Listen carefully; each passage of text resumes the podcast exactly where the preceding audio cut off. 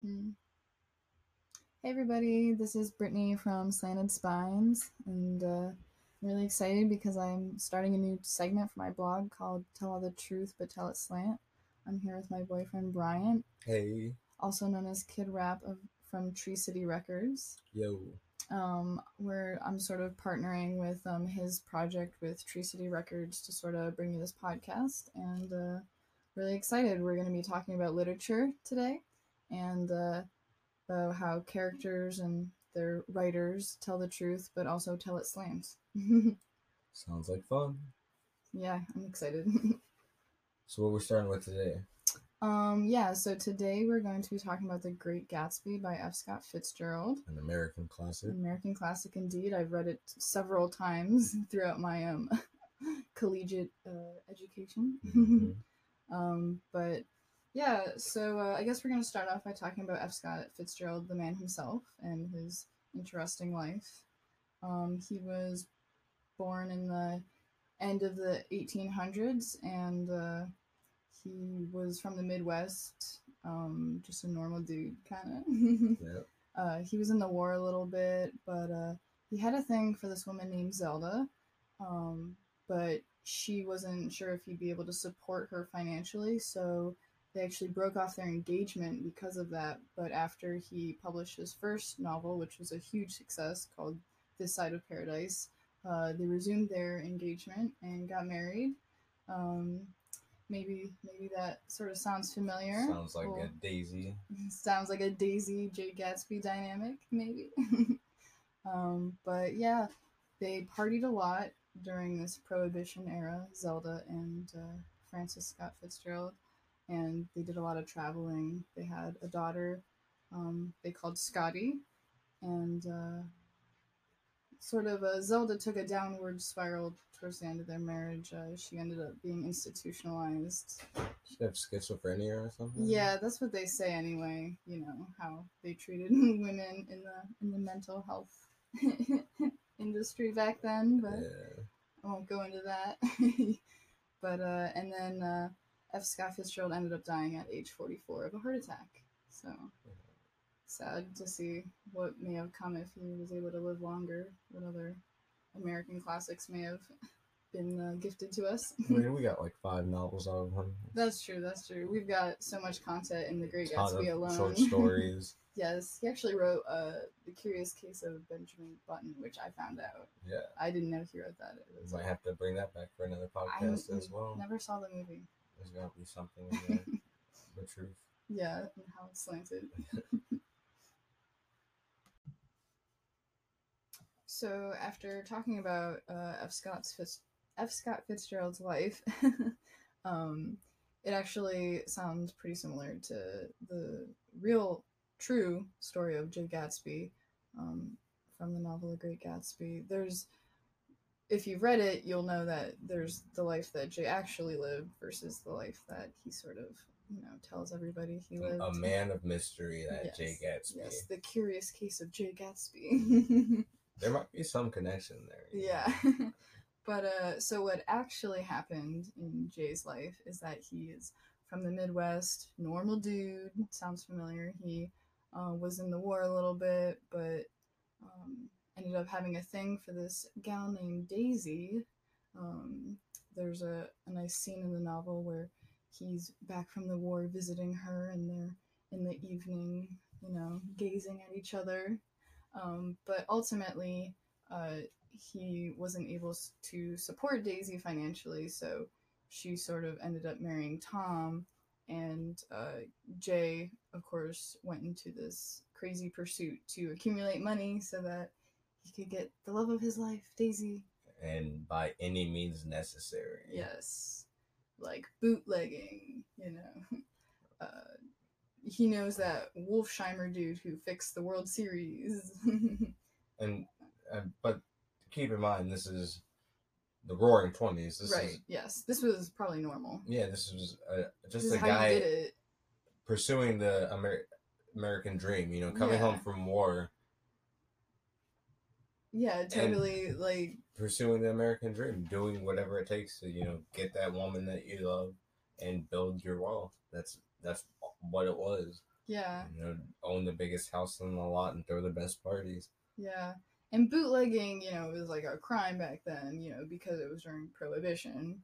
But, you know, so it's, it's that whole, like, was he wrong for it just because it was the law? But, uh, but what he ended up telling everybody, um, his story was, is that he, uh, he was from the Midwest, which actually when Nick asked him specifically, he said San Francisco, um, which isn't, in my opinion, the Midwest. But, uh, and he says he, uh, Joe always told everybody that he was from a wealthy family and that his um, parent, when his parents had passed away, he came into some wealth um, and was educated at Oxford um, and traveled and was in the war. He was a war hero. He shows, uh, mm-hmm. he shows Nick that, uh, that valor, that Medal of Valor or something um, on their car ride into the city. But, and then there's all the, there's a third life of Jay Gatsby's, actually, which is... And Nick was in the war as well, right? Yes, yes, he was. Well, I feel like a lot of, so was Tom, I think. Yeah. It was the thing to do back then. Yeah, it was the draft. But, uh, yeah, no, but then there's uh, Jay's third life, which is the life that everybody talks about him. You know, they're mm-hmm. like, I heard he killed somebody, like, you know, all... Everybody goes to his parties. Nobody knows what he looks like. Yeah, nobody at the party knows who he is even. It's it's interesting. Yeah, it's, that's quite a life. And then and then yeah, at the center of all this is just this man who desperately wants to have the woman he loves love him back.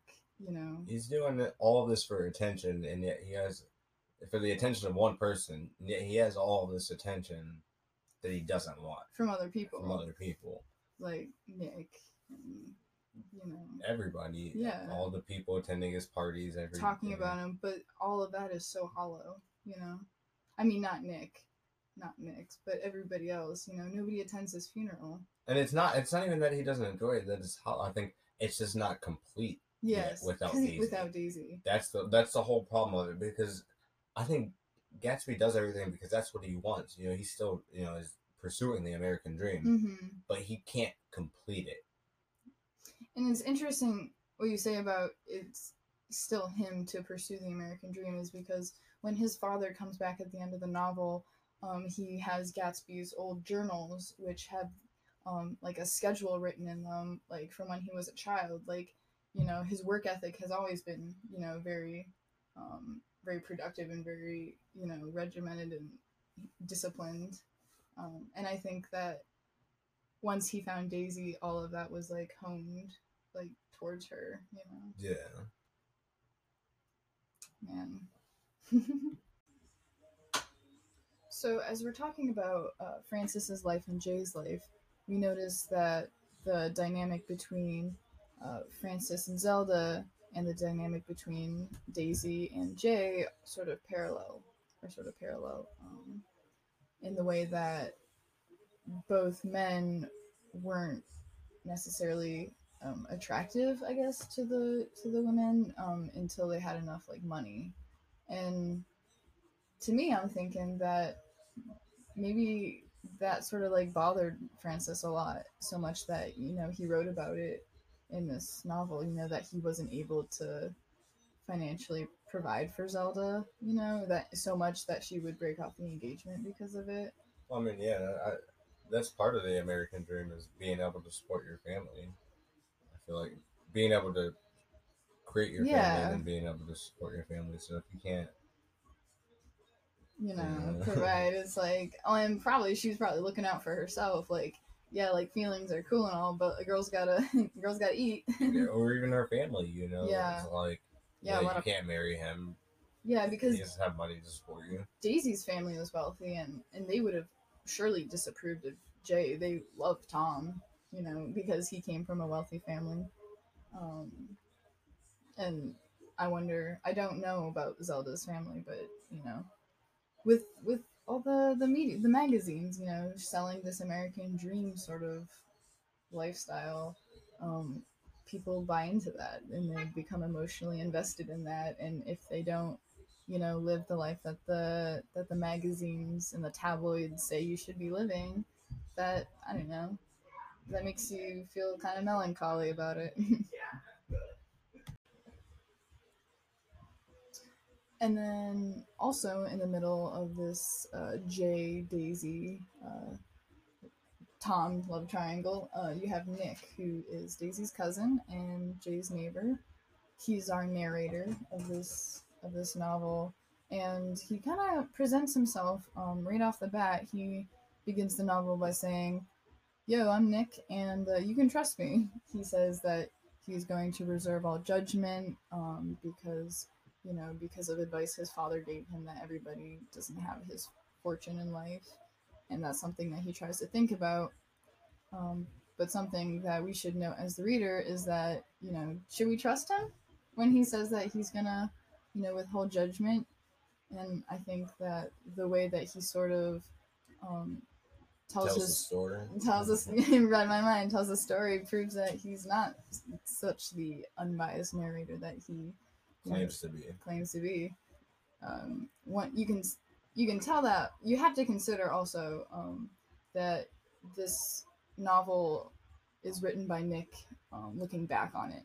So already you have everything that he knows about how the story turned out affecting how he narrates it, and his memory from yeah, whenever he, he's recounting this tale. Yeah, and as we all know, when you tell stories about things that happened in the past, you're not going to remember them perfectly. and uh, and I think we, we see that because you can tell because he paints Jay so wonderfully kind of from the beginning when he kind of admits that he hated him for a little bit, you know, mm-hmm. Who is this guy? Um, Which is probably mostly just envy. Yeah, and all the rumors he was hearing, mm-hmm. you know, made him skeptical. Trust him. For good reason, too, though, because he he was kind of leaving a double life. But, and then also with the narration, um, even in the novel, you know, uh, Nick makes certain judgments that contradict, you know, his non-judgment claim. He talks about how, you know, he was sick of these people, these Eastern, you know, people who just party all the time. And um, he talks about just like, the way he describes describes Tom in that first scene paints him so like much like this masculine brute man, um, and you can tell how Nick feels about Tom from that description, no matter how much he says he's not judging anybody. But uh, um, he is. I actually uh, I wrote a paper about um, Nick being an unreliable narrator. Mm-hmm. Um, And just that, that craziness. I was thinking about uh, sharing that uh, alongside this podcast um, for any readers that wanted to uh, to sort of delve into that um, n- unreliable narrator concept. So, anymore.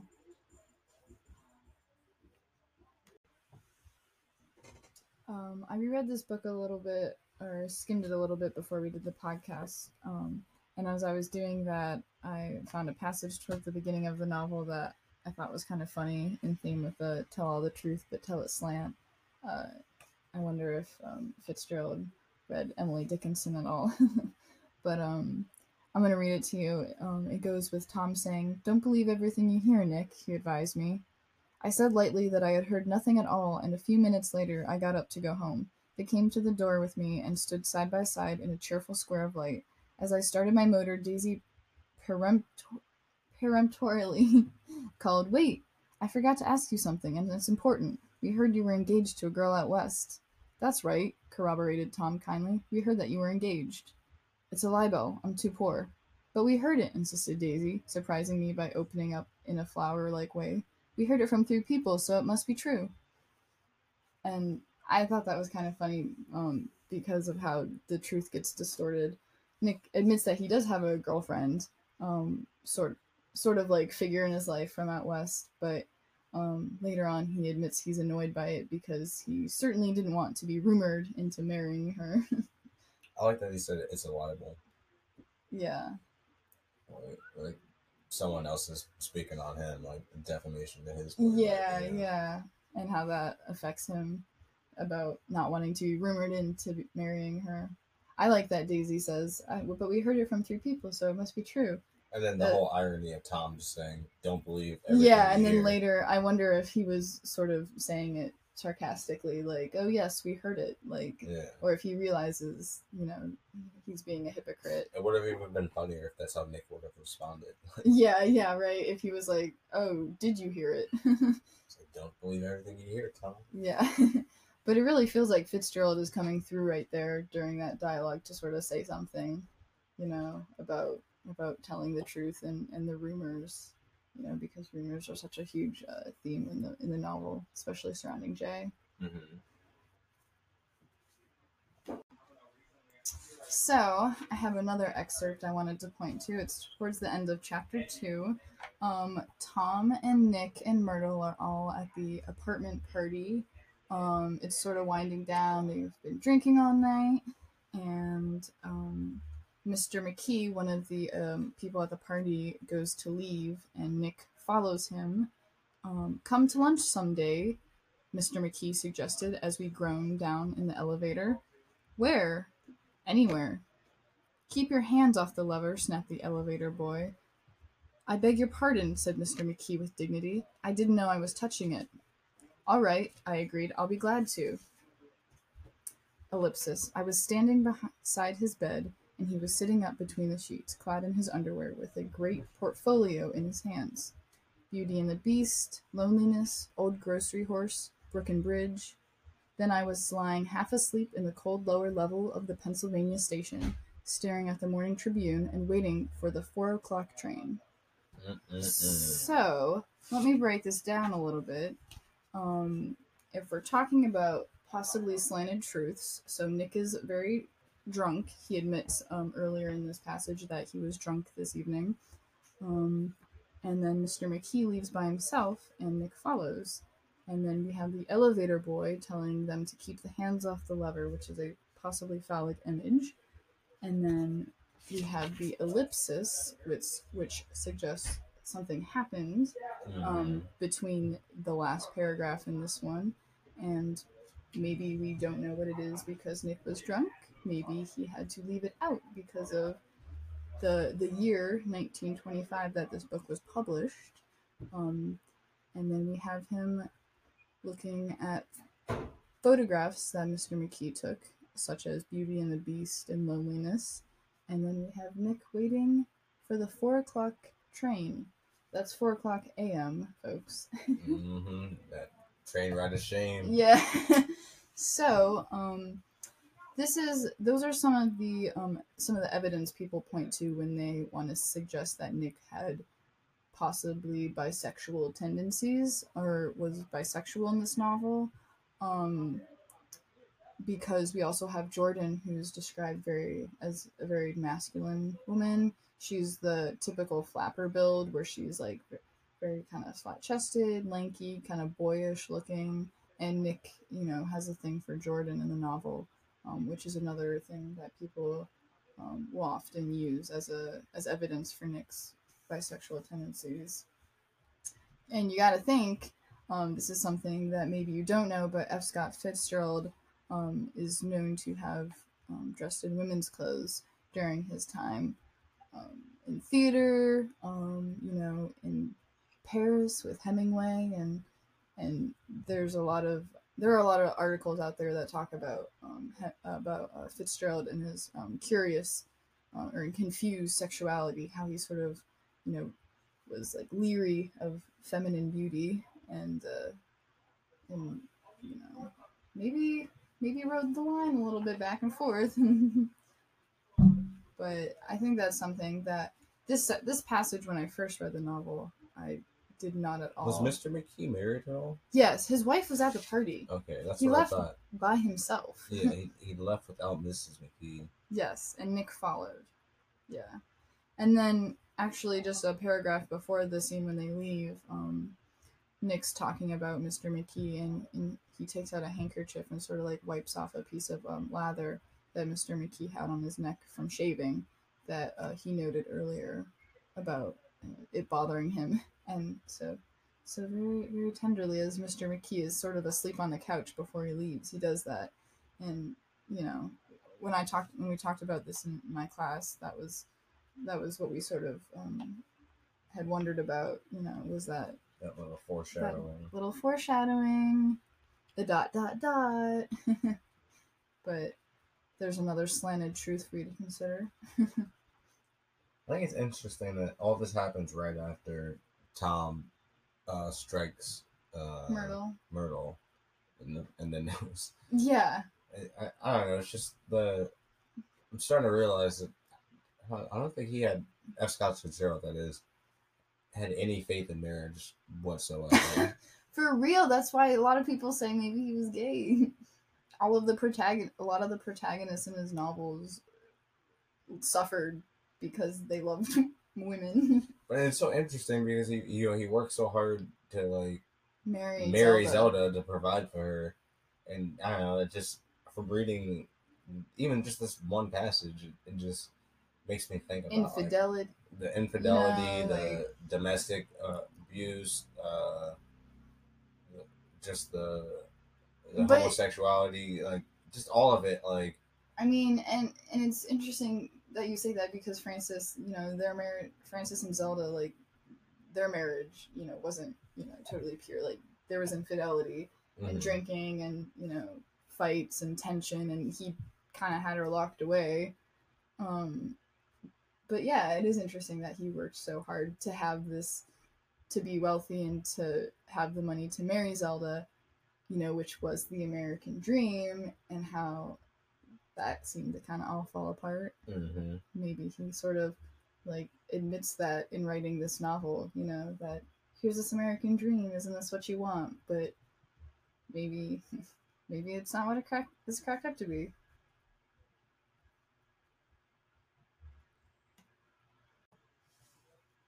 I think this novel is, is a perfect uh, one to start off the series about telling the truth but telling it slant, um, because of the abundance of slanted truths in it. But also, yeah, you you snort at that. But uh, but also because um, I think it it does a good job of reminding us um, as readers to to question what we're reading. You know, to to look for those slanted truths and just think about like what the narrator's saying. Um, can we believe it? And where's it coming from, and what's the writer's intention, and to just sort of like be aware that there are slanted truths out there, and that and how they shape the way our perception of what we're reading or the stories that we're being told, and the emotions we feel, and and the judgments we make, and and just our, you know, nothing's perfect, you know, nothing's going to be all truth, you know, we're all human, and so we we put our our hands on the things that we say and and the truths that we experience. And I think especially with uh, the truth that F. Scott Fitzgerald was trying to sell, it was, you know, the same truth that, you know, the American government was trying to sell at that time. You know, it's, it, when we talk about the American dream being the truth of the, the slanted truth of like Jay Gatsby. This is the truth. This is the way to live. That I think that that's what F. Scott Fitzgerald was trying to really tell tell us in his slanted truth, was that the American dream itself is a slanted truth. Yeah, it's like it's a truth, but is it a truth? And and with with Nick being such an unreliable narrator, constantly reminding us that he's unbiased and he's the most honest man that he knows, yet he's consistently showing us instances where he's not um, all that he says he is. I think that Fitzgerald really is trying to say, you know, hey, use your eyes, people. Like, you know, look for these slants, look for these inconsistencies, the hypocrisy, question things, be a critical consumer. And I think that's something that even ties into our lives now, you know, and in more than just reading literature, but, you know, in, in how we live our lives and what we aspire to be, and who we aspire to love, and how to love them, and and what we and what standards we hold ourselves to, and how we should be living our lives. I agree. Yeah, yeah, but this is definitely one of one of my favorite books, just because of all the the different layers of truth in it and slanted truths. There's always new things I'm finding when I read it. If you if you unpack it and, and look between the lines. Uh-huh. Of course.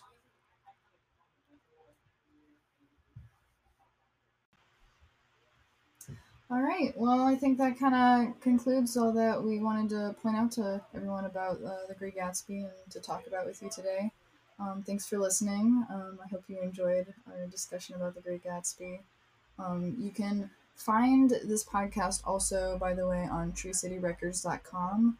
Um, we there's a there's some other podcasts you might want to check out too while you're there. There's a sports podcast that Life's um, So Dope. A Life's So Dope podcast that um, my friends um, they do and post on there. But um, yeah, stay tuned to see what we talk about next. Um, I'm not quite sure what we want to get into, but I'm I'm looking forward to it because I, I know it'll be good no matter what. All right, thanks everybody. Tell the truth, but tell it slant.